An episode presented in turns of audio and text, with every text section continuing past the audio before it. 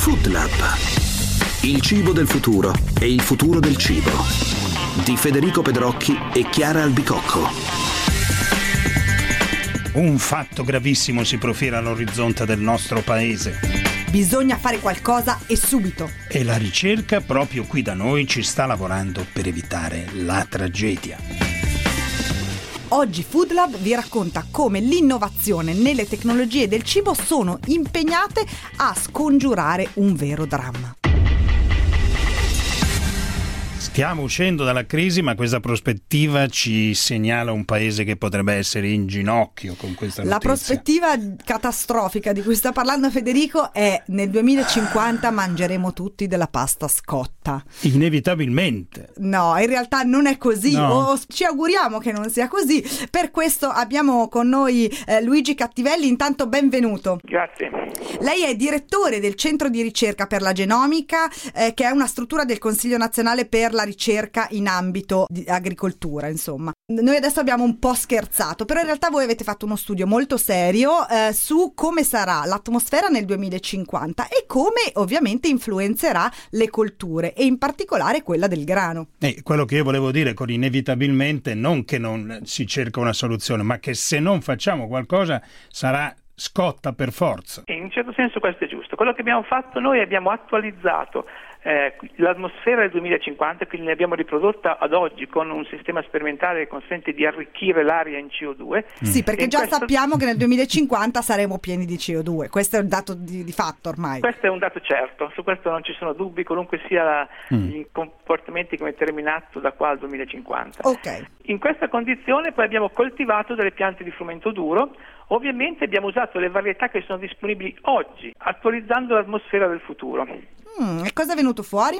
Cresciute sono condi- cresciute. Cresciute sono cresciute, le piante crescono sostanzialmente allo stesso modo. Se aumenta la CO2 nell'aria una pianta ha più cose da mangiare, quindi fondamentalmente cresce di più. Eh, un, risultato, un primo risultato è che si ha un aumento della produzione e però questo aumento di produzione, come in molte altre situazioni in cui si verifica un aumento produttivo, è mm, collegato a una diminuzione, de- una una piccola diminuzione del contenuto di proteine. Questo è un fattore importante nel frumento duro perché le proteine sono il principale parametro qualitativo della pasta, sono quelle che rendono la pasta al dente.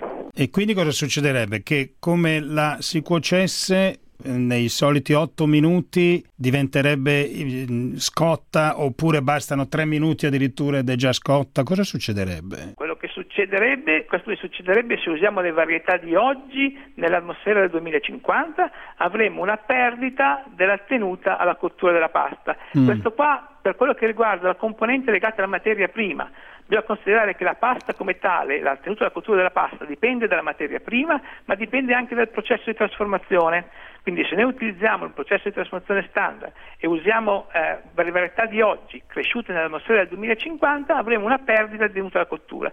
Però questo è una previsione, cioè noi sappiamo che succederà così, ma la cosa importante che va chiarita è che noi abbiamo 30 anni o 40 anni di tempo per preparare delle nuove varietà che saranno quelle che saranno idonee a questa atmosfera Ecco, infatti qua 2050. diciamo si aprono due strade, o diciamo per sempre addio alla pasta al dente o facciamo qualcosa. Ebbene, voi avete pensato a questo qualcosa. Guardi, in generale nella ricerca genetica legata alle piante si fa sempre qualcosa, cioè le piante che coltiviamo cambiano in continuazione, se arrivano ogni anno arrivano, vengono selezionate nuove varietà idonee alle, alle condizioni eh, del momento.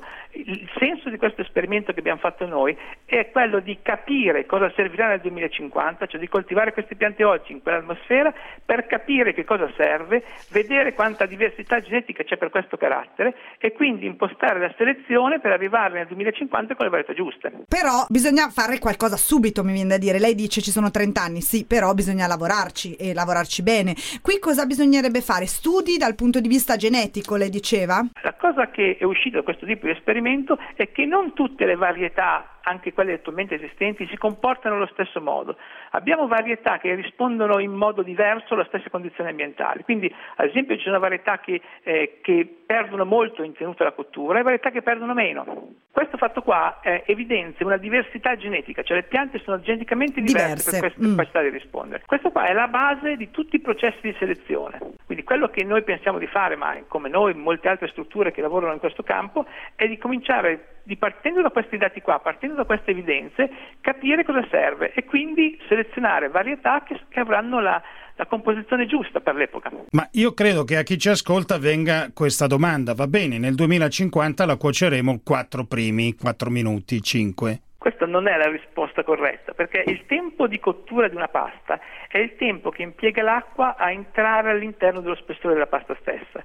Se uno la cuoce 4 minuti, probabilmente la pasta al suo interno sarà ancora cruda, nel senso che l'acqua non sarà ancora entrata completamente nello spessore della pasta. Quindi quello che ne avremo è una situazione in cui, dato il tempo di cottura necessario per bagnare completamente lo spessore della pasta, poi la tenuta alla cottura del prodotto cotto dipenderà, e dipende anche oggi, da due confattori. Uno è la materia prima utilizzata, l'altro è il processo industriale utilizzato per la trasformazione. Quindi abbiamo capito che, insomma, che dovete lavorare, qui, da, que- da, qui Non- a 30 non anni c'è via d'uscita. Non c'è via d'uscita. E diciamo che questo qua è vero per tante situazioni, non solo per questo della pasta. È una- chi si occupa di genetica delle piante sa che questo qua è un processo che continua tutti i giorni da probabilmente da 100 anni a questa parte. E senta, non esistono dei grani invece già pronti? Diciamo che esistono tra le varietà che oggi conosciamo alcune che sono probabilmente più idonee a crescere nelle condizioni di alto CO2 che avremo nel 2050 ed altre meno idonee. Però questo fatto qua è una cosa che stiamo ancora appurando e saranno necessari ancora alcuni anni di lavoro su questo settore. Però certamente le varietà del 2050 partiranno da queste che sono già ad oggi quelle meno sfavorite o comunque più idonee al nuovo ambiente. Certo, lavorerete su Questo è- queste. Mm, mm. Questo è il concetto di diversità genetica. Diversità genetica vuol dire che ci sono alcune che sono meglio di altre. Va bene, allora insomma, buon lavoro Cattivelli, Avete una ci risentiamo tra una trentina d'anni. Eh? Va bene. Avete una responsabilità enorme. Buon lavoro. Grazie. Il dramma è scongiurato, forse. Vabbè, per oggi è tutto. Ci risentiamo presto qui a Food Lab.